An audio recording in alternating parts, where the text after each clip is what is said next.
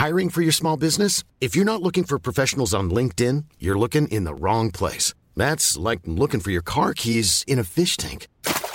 LinkedIn helps you hire professionals you can't find anywhere else, even those who aren't actively searching for a new job but might be open to the perfect role. In a given month, over 70% of LinkedIn users don't even visit other leading job sites. So start looking in the right place. With LinkedIn, you can hire professionals like a professional. Post your free job on linkedin.com slash people today.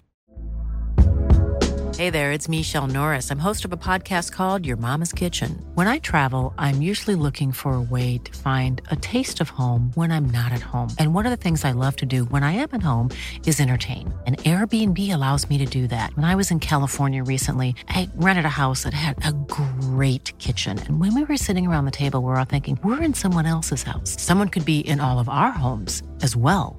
If you have a home, but you're not always at home, you have an Airbnb.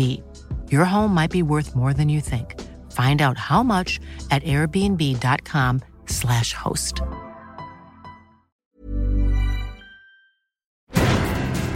A risque dance that seduced a city. There's no way she's not going to get noticed. A natural force that defies explanation.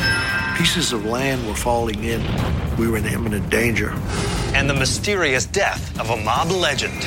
If you think about it, who at that moment wasn't mad at this guy? Within the walls of great institutions lie secrets waiting to be revealed. These are the mysteries at the museum.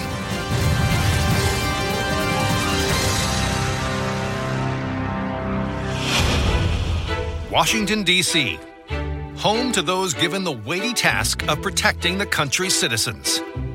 To those ends, the art of espionage often proves essential. And nowhere shines a brighter light on this dark and secretive world than the International Spy Museum. Here, some of the most advanced tools of statecraft are on display, from Enigma machines to disguised weapons to listening devices hidden in everyday objects. Amidst this gadgetry, however, sits a much simpler artifact. It's a clear plastic case, about one inch square, half an inch deep. It's got a powder in it that's flesh toned, and it's got a typewritten label on the top of it that says erase. Yet museum historian Mark Stout can testify that these makeup compacts' diminutive size belies their crucial role in a daring, top secret mission.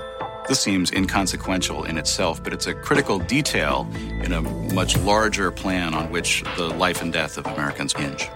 What part did this makeup play in one of the most harrowing rescue missions in American history? Fall 1979, Tehran. Iran is in the grips of a full blown political and cultural revolution. After 38 years in power, the U.S. supported Shah has been forced from power by militants loyal to the spiritual leader Ayatollah Khomeini. When the reviled former ruler seeks shelter in the United States, mass anti American protests break out in the Iranian capital. And on November 4th, in front of the U.S. Embassy, the fervor reaches a crescendo. People start climbing over the walls, and pretty soon the gates are open, and everybody is, is streaming into the embassy compound. The angry mob quickly overwhelms security and takes over 60 Americans hostage. But in the midst of the chaos, six U.S. government workers manage to evade capture. Cora and Mark Lijek, Joe and Kathy Stafford, Bob Anders, and Lee Schatz take shelter in the homes of Canadian diplomats. So the Americans are safe for the moment, but they're kind of stuck, and there's danger that they'll be found out. Over 6,000 miles away, the CIA swings into action, and Officer Tony Mendez is tasked with bringing the embassy staffers home. It's nearly an impossible mission. All of Iran is suspicious about and on the lookout for Americans. But Mendez seizes on an offer from the Canadian government. They are willing to provide the six with false identities and the paperwork to support them. But how can Mendez possibly explain the newly minted Canadians' presence in revolutionary Iran? After a series of false starts, the CIA operative comes up with an outlandish scheme, ready made for the movies. The six Americans will pose as a Canadian production team, scouting possible locations for an upcoming sci fi feature. Tony had this sense that people from Hollywood would be so self absorbed that they would think that it would be perfectly reasonable to be traveling to Iran in the middle of this revolutionary chaos and wouldn't even think twice about it. But for the plan to work, it needs to appear as real as possible. So Tony heads for Hollywood. Tony makes contact with a makeup artist that he's worked with over the years. They establish an office called Studio Six Films. They select a script that's been circulating around Hollywood. The phony epic is entitled Argo. And just in case the Iranians question the story, Mendez makes sure that the production looks as real as anything else in Hollywood by taking out ads in industry newspapers. Most importantly, the six embassy staffers are assigned various roles on the production team. Now it's time to put the plan into action. January 25th, 1980. Tony Mendez arrives in Tehran, posing as Kevin Costa Harkins, Argo producer. There he meets the Americans for the first time and distributes detailed breakdowns of their false identities. But there is a problem. One of the concerns here is that Cora had worked on the visa line with Iranians who were seeking visas to come to the United States. Because of her public role at the embassy, Mendez is worried that the Iranians at the airport may recognize Cora, which would be disastrous. So Mendez presents her with this makeup to obscure her identity by covering distinctive moles and freckles. Tony then urges the Americans to memorize the details of their new identities backwards and forwards. They were concerned about what would happen if this plan went wrong. Are they going to end up shot as CIA spies? At 5 a.m. on January 28th, the nervous embassy staffers arrive at the airport, ready to board a Swissair flight to Zurich. But first, they must make it past the much feared immigration control, where their passports and visas are scrutinized. To everyone's relief, no one questions their Canadian paperwork, and the group sails through. They can almost taste freedom. But then, There's an announcement that their flight has been delayed. There's mechanical difficulties of some sort. unaware if the Iranians have become alerted to their presence, the Americans attempt to remain calm as the minutes tick by. Finally, after a tense hour long wait, the flight boards. With wheels up, the Americans know they're home free. Against all odds, Mendez has pulled off one of history's most daring escapes. 33 years later, the once classified story reaches a wider audience when a very real Argo, directed by and starring Ben Affleck as Tony Mendez, wins the Oscar for Best Picture. Today, these makeup compacts at the International Spy Museum in Washington stand as tribute to a true Hollywood ready collaboration between Canadian diplomacy, Mendez's ingenuity, and the age old art of disguise. The city of Chicago began its rise along the shores of Lake Michigan in 1833. And today, one institution chronicles its transformation from a small outpost to a Midwestern metropolis the Chicago History Museum. It features the iconography of the city, such as the first elevated train car, cleavers used in the city's legendary meatpacking industry, and a helmet worn to battle the Great Chicago Fire of 1871. But deep in its collection lie a pair of lesser known artifacts that once fanned a colossal controversy. One is about two and a half feet long, and the other one's about three and a half feet long, and they weigh about seven pounds each. These are two white ostrich feather plumes. According to curator Naomi Blumberg, these feathered artifacts once helped a washed up actress capture the gaze of the entire city. They were the prized possession of this person who really rose from rags to riches. To whom did these feather fans once belong? And how did she scandalize the citizens of Chicago? The city of Chicago is preparing for the event of the year, the 1933 World's Fair. The fair's focus is going to be science and technology, the idea of hope for a better future. Investors have sunk millions into the event. But in the midst of the Great Depression, they fear that attendance will be low. Still, thousands of entrepreneurs and performers hope the fair will be their chance to strike it big. One of them is 29 year old Sally Rand. She's a young blonde woman who was looking for stardom. A dancer and actress from Missouri, Rand appeared in silent films in the 20s, but a speech impediment has kept her from breaking into talking pictures. She's targeted the fair as her last shot at fame and is desperate to land a job as a performer. But after reaching out to her Chicago contacts, Sally comes up empty handed. It seems her back is against the wall. She had to come up with something completely original that was going to get people to notice her. Sally zeroes in on the fair's opening night gala. But without a ticket to the event, she devises a bold plan to sneak into the fair and make her presence known. As the evening gets underway, hundreds of the city's elite are gathering to celebrate in high style. Then, amidst this refined setting, the audience's attention is suddenly drawn towards the entrance. Riding a white horse borrowed from a friend, Sally storms into the gala wearing nothing but a white cape. There's no way she's not going to get noticed. Convinced she's part of the act, the crowd bursts into applause. As the performance concludes, Sally is promptly arrested for obscenity. But she's made a lasting impression. The fair organizers are very impressed. They see dollar signs in Sally Rand. Eager to boost attendance, they facilitate her immediate release and offer Sally her very own show. Thrilled, she quickly plans an eye catching routine. The next day, the crowds stroll right past the science and technology exhibits to see what Sally Rand has in store. When the curtain rises, Sally emerges naked, concealed only by two ostrich feather plumes like these, now at the Chicago History Museum.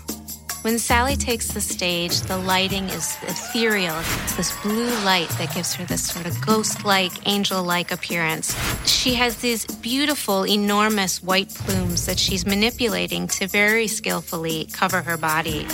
When she concludes, the awestruck crowd erupts in thunderous applause. She is the star of the fair. Newspapers latch on to the salacious story. Ticket sales for Sally's dance skyrocket, and fair organizers couldn't be happier. She is their moneymaker. But her unabashed nudity is stirring up controversy. There's a lot of criticism about what's taking place at the fair on the Midway.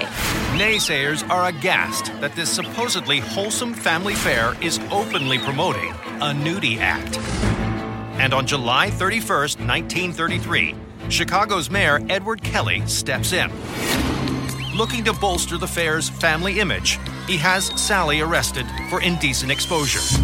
But this time, she won't get off so easy. She's fined $200 and she's sentenced to a year in jail. With the fair still underway and the star behind bars, ticket sales plummet.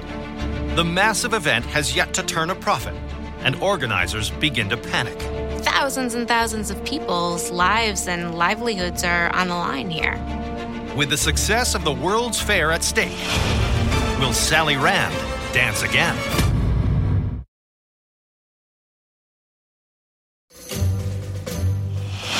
It's August 1933 in Chicago.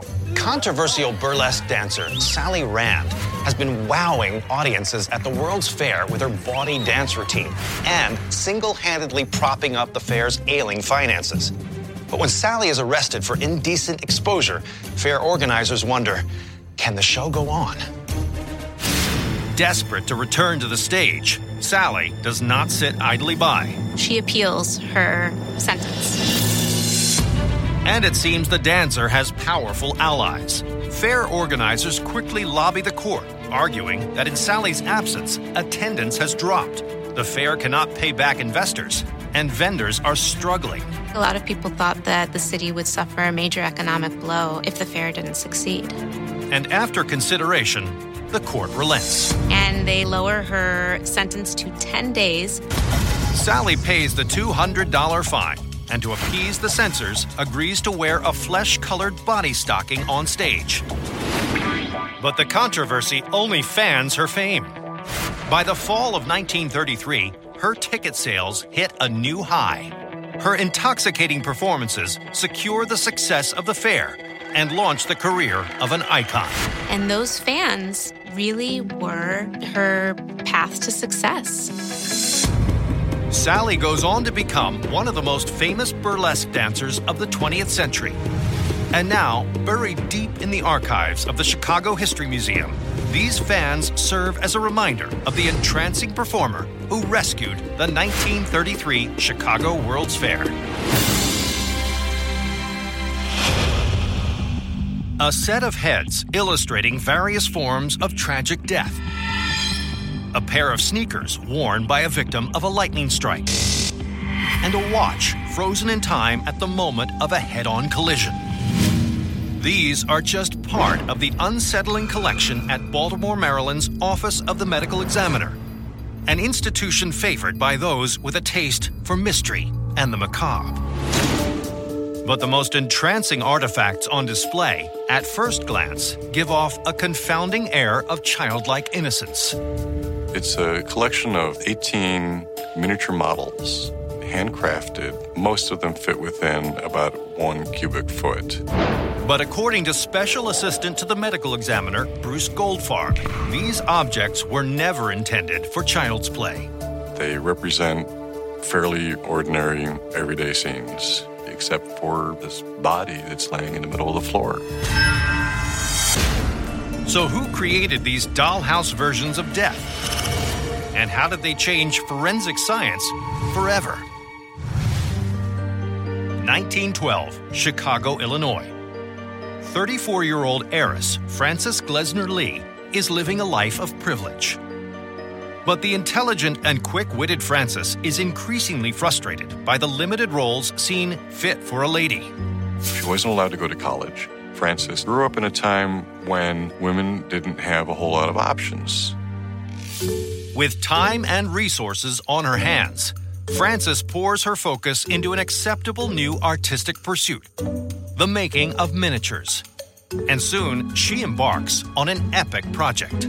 She created miniature models of the entire Chicago Symphony Orchestra down to the point of decorating each figure as that person in the orchestra. Family and friends are astounded by her intricate creation. But with no real outlet for her talent, Frances's active imagination seizes upon a new interest crime novels. She was a fan of Sherlock Holmes stories where there's the smallest detail could be significant in solving the crime. In 1922, Frances's brother introduces her to a real life man of mystery, a forensic investigator named George Magrath. And through Magrath, Frances learned about this emerging field of forensic science. And soon, Magrath offers his unlikely protege a first hand look at cutting edge crime scene investigative techniques. He points out the importance of visually sweeping the scene for clues before jumping to conclusions. The middle aged heiress is mesmerized by the process. Wouldn't expect that she would be the kind of person who would roll up her sleeves, so to speak, skulking around sidewalks and looking for clues. Then Magrath confides some disturbing news. Police departments across the country aren't properly trained to examine crime scenes. In turn, critical evidence is being overlooked or destroyed, causing millions of cases to go unsolved every year. People were literally getting away with murder. Frances is shocked. She felt we could do better. Here it is, the 20th century. We should be able to do something. Little does she know, she's about to piece together a puzzle that will change forensic science forever.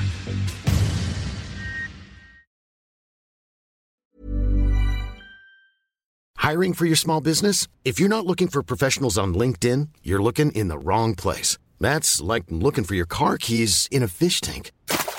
LinkedIn helps you hire professionals you can't find anywhere else, even those who aren't actively searching for a new job but might be open to the perfect role. In a given month, over 70% of LinkedIn users don't even visit other leading job sites. So start looking in the right place. With LinkedIn, you can hire professionals like a professional. Post your free job on linkedin.com slash people today.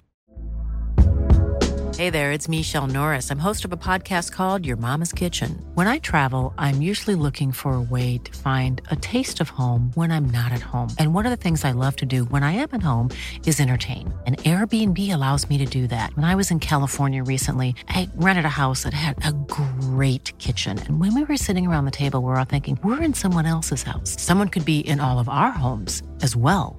If you have a home, but you're not always at home, you have an Airbnb. Your home might be worth more than you think. Find out how much at airbnb.com/slash host.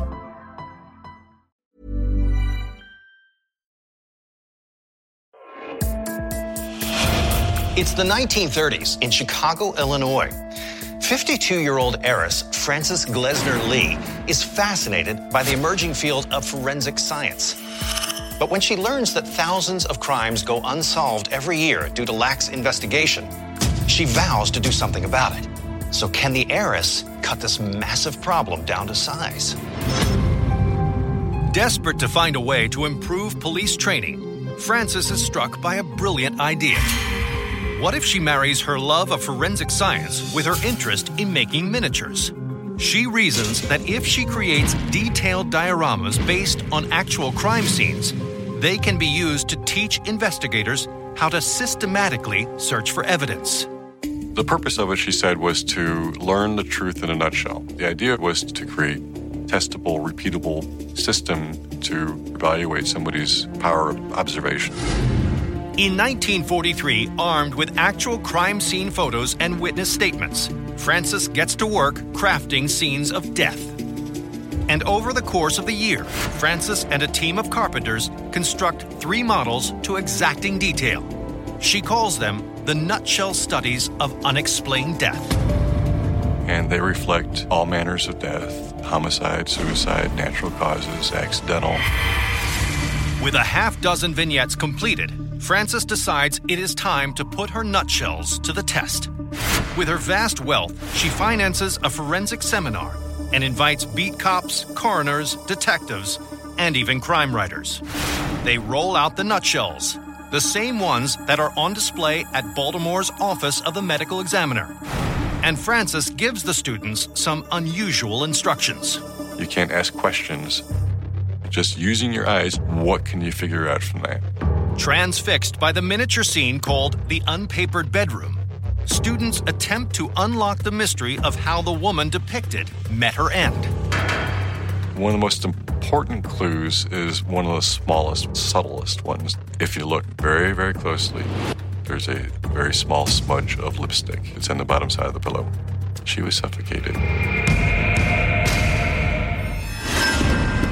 Law enforcement officials are blown away by how effective the nutshells are as both a teaching and an evaluation tool. Soon, states around the country adopt the nutshell studies to teach their own law enforcement officers. The way things are done today uh, is because of Frances Glessner Lee. She's a giant in the field. She's the mother of modern forensic investigation. And the legacy of Frances Glessner Lee does not stop with the nutshell studies. Today, she is also remembered for endowing Harvard University's Department of Legal Medicine, the first academic forensic pathology program in the nation. And this collection of 18 remaining nutshell studies at Baltimore's Office of the Medical Examiner serve as a steadfast witness to the power of big ideas that come in small packages. In the idyllic town of New Iberia, Louisiana, perched on the banks of Lake Peigneur, sits the stately Joseph Jefferson Mansion and Gardens. Named for the famous 19th century actor who designed it, the property preserves the grand lifestyle that he enjoyed.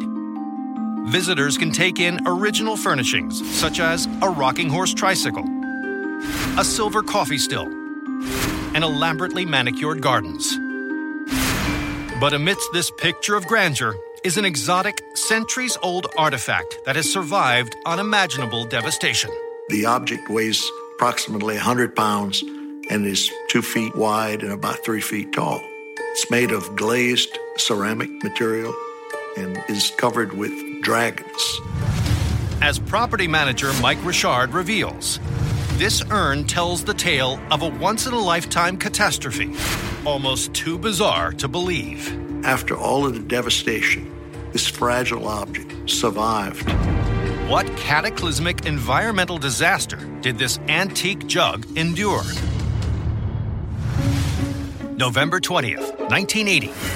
It's early morning, and Mike Richard, the 32 year old property manager of the Joseph Jefferson Estate, admires an antique dragon jar, one of eight he's recently acquired for a brand new visitor center. The morning was an average morning, a normal morning, fall day, beautiful. Out on Lake Peigneur, a busy waterway that connects to the Gulf of Mexico, fishing boats and oil rig workers toil away. But as the morning wears on, Mike begins to suspect something is amiss. I noticed pictures in the glass walls of the building were moving and vibrating. And as the day progressed, it became more and more strange. Then Mike hears an ominous sound coming from the lake. He grabs his camera and, with a colleague, rushes to the balcony of a building by the water's edge. There, they witness a mind boggling sight. We're looking at a whirlpool that's several hundred feet across, a huge vortex with water draining like down the bathtub drain, except on a monumental scale. You can hear the surge of water falling into the crater. Under the incredible force of the whirlpool, the oil rig begins to topple over, and the crew races to abandon the platform. Moments later, the impossible occurs. The whole drilling rig disappeared.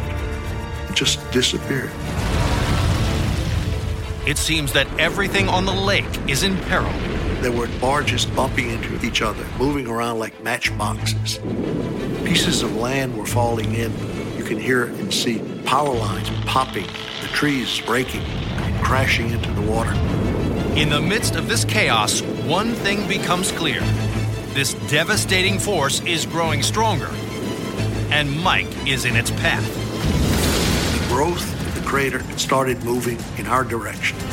What is causing this bizarre catastrophe? And can it be stopped?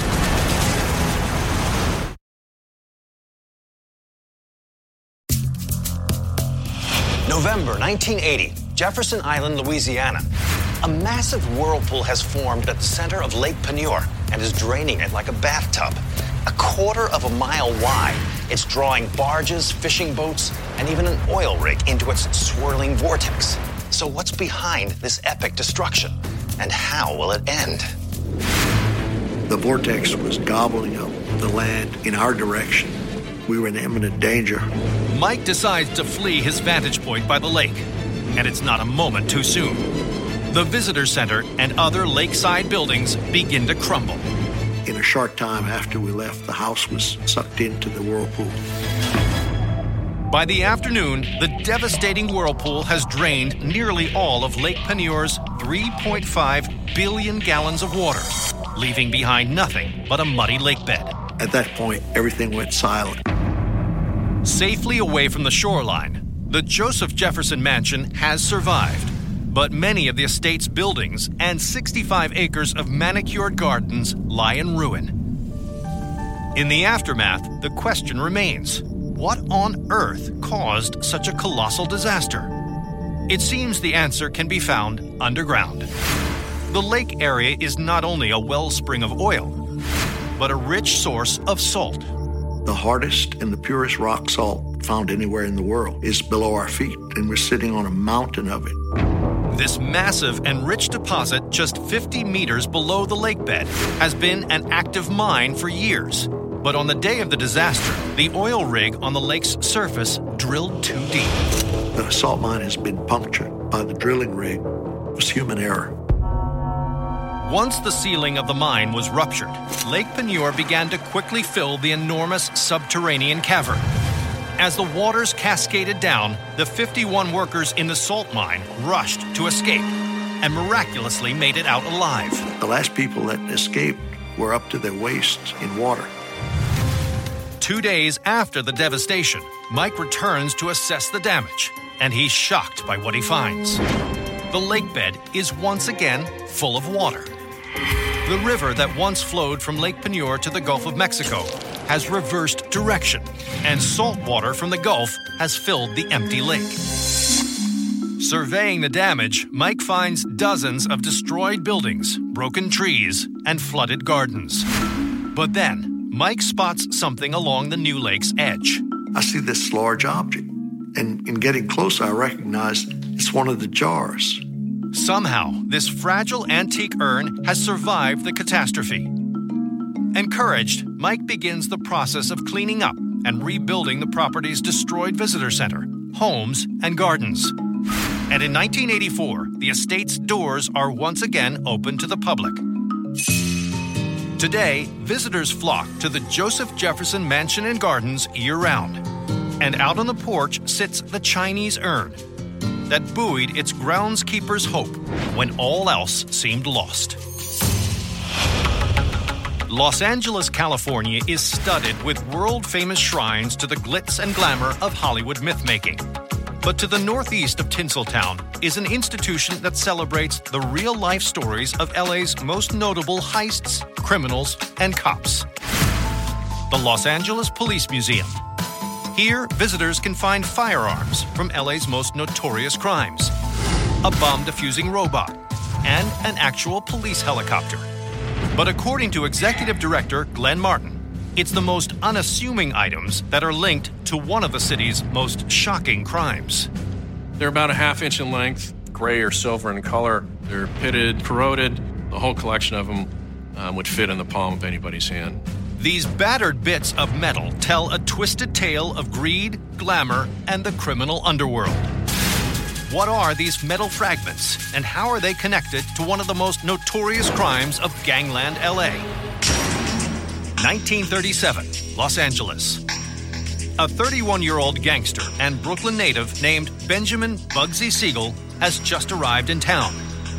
Hot tempered and charismatic, Bugsy has been tasked with spearheading the New York mob's western expansion. And with its burgeoning film industry, the sunny metropolis seems like the perfect fit for the mobster.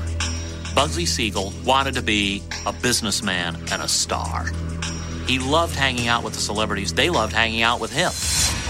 And in February of that year, at an A list soiree, the gangster's life changes forever when he meets an aspiring actress named Virginia Hill.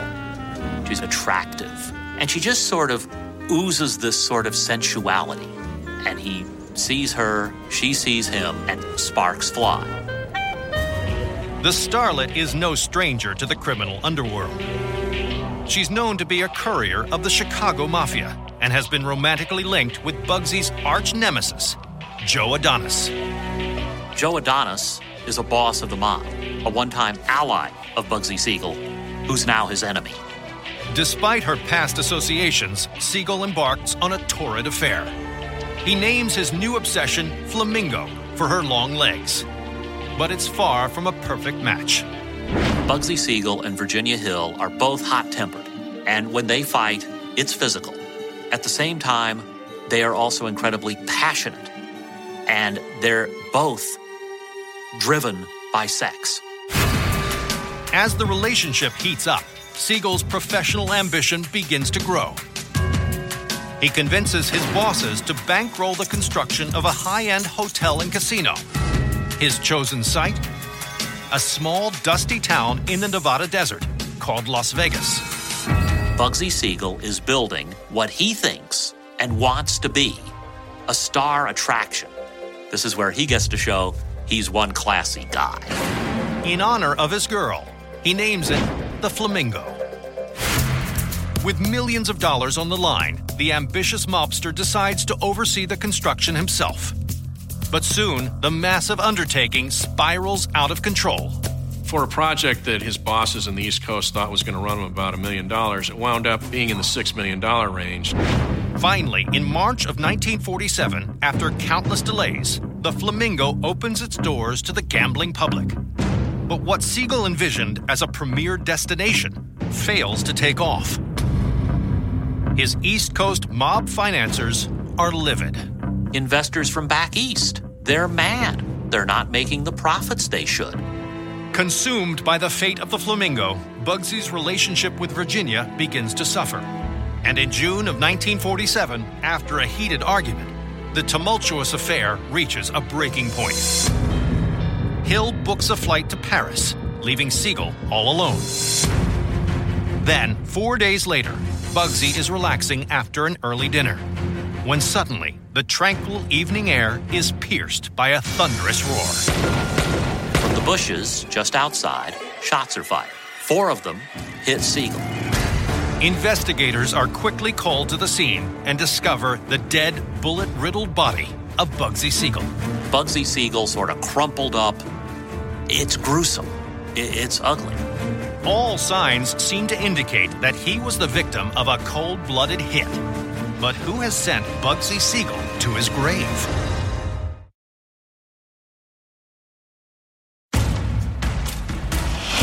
June 20th, 1947. Charismatic mob kingpin Benjamin Bugsy Siegel has built a gambling empire in the Las Vegas desert. But along the way, he's ruffled more than a few feathers. So when he's gunned down in his California home, police have no shortage of suspects. So who killed Bugsy Siegel? Investigators sweep the scene. There's no weapon, there's no footprints, fingerprints, tire tracks. There's really a very small amount of evidence.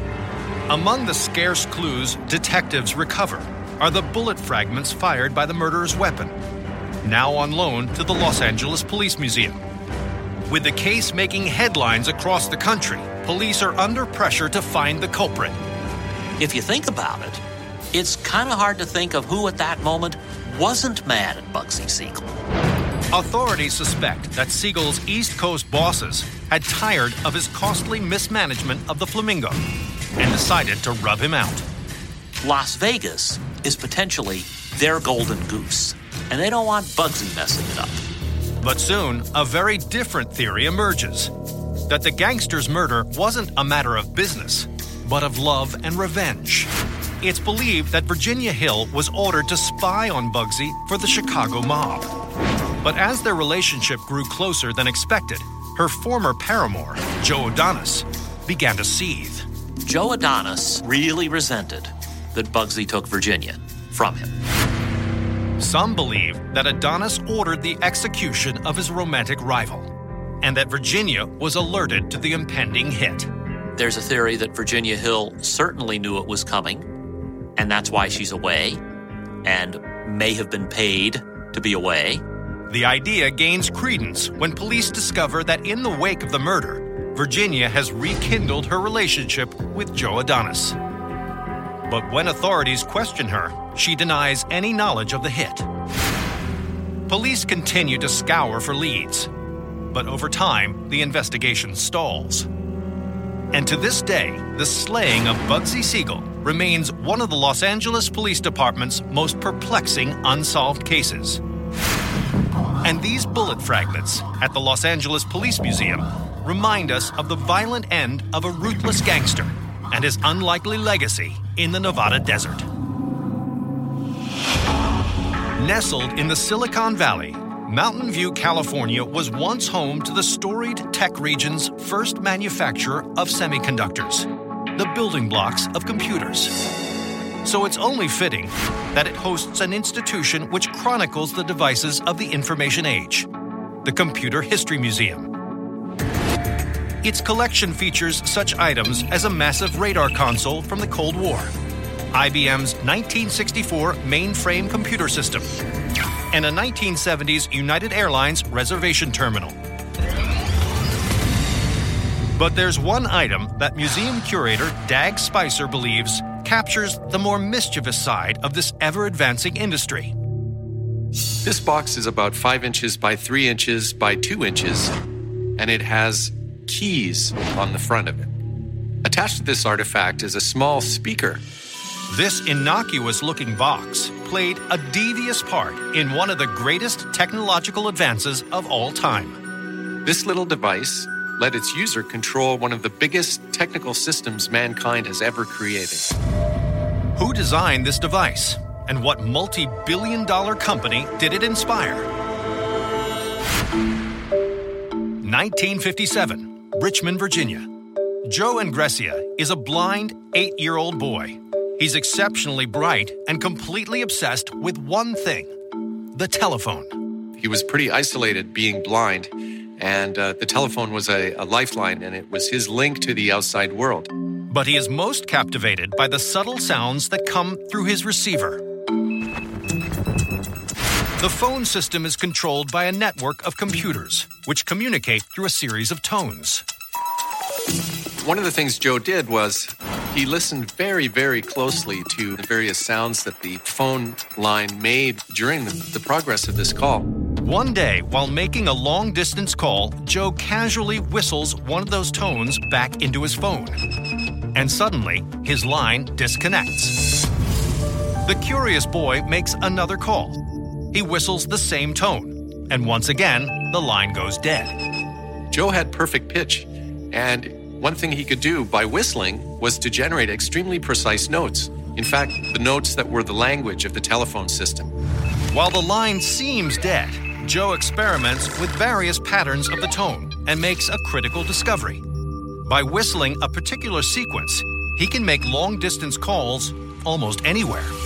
He later comes to learn his parents are never charged for the calls. With these discoveries, Joe's realized that he's hacked the world's largest computer the telephone system. Eleven years later, in 1968, a 19 year old Joe Engressia is studying mathematics at the University of South Florida. He quickly acquires a reputation for being this pretty unusual guy who could make free telephone calls around the world. For a dollar a call, Joe offers his unique services to fellow students. But when the university gets wind of Engressia's operation, it is quickly shut down and he is placed on academic probation. Little does he know that his childhood prank will inspire a technological leap that will change the world forever.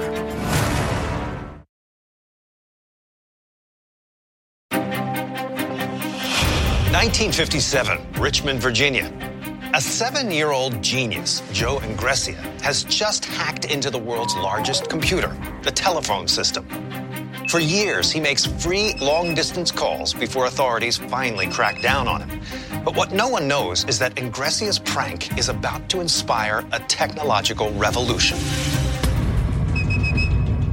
Joe's case makes headlines, and the public is gripped by the tale of the young man who can manipulate a massive computer with ease.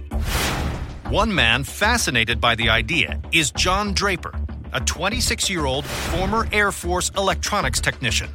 And he is compelled to take this concept one step further. John Draper sought to automate what Joe was doing with his whistles.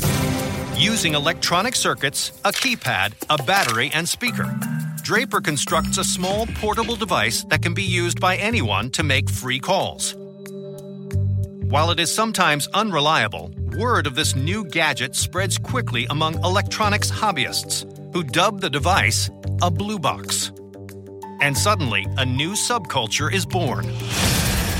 The group of people are called phone phreakers. The phreaker could refer to either freak as in they're freaky people, or it could stand for frequency, which was a key concept in manipulating the telephone system. By 1971, two college dropouts hear about Draper's box and smell a lucrative business opportunity. Steve Jobs and Steve Wozniak, two high school friends from Northern California. They aim to take the device one step further by replacing the unreliable analog components with more precise and superior digital circuits. Digital approach was more accurate and used less power. They sell the devices, like this one on display at the Computer History Museum, for $170 a pop, and the money starts rolling in. The end result was that Wozniak and Jobs ended up building almost 200 of these blue boxes and selling them to mainly students in their dorms at uh, UC Berkeley. Emboldened by the success of their partnership, in 1976, the two Steves launch Apple, a major milestone in the advancement of the personal computer. And Jobs has often said without the blue boxes, there would never have been an Apple computer. By the 1980s, most phone companies make the switch to a digital system, and the blue box becomes an outdated piece of technology. Today, this remarkable device sits on display at the Computer History Museum, a reminder of how an eight year old boy hacked the largest network of processors in the world and helped usher in the computer age. From a scandalous stage act to a mobland murder, a nail biting rescue to dollhouses of death. I'm Don Wildman, and these are the mysteries at the museum.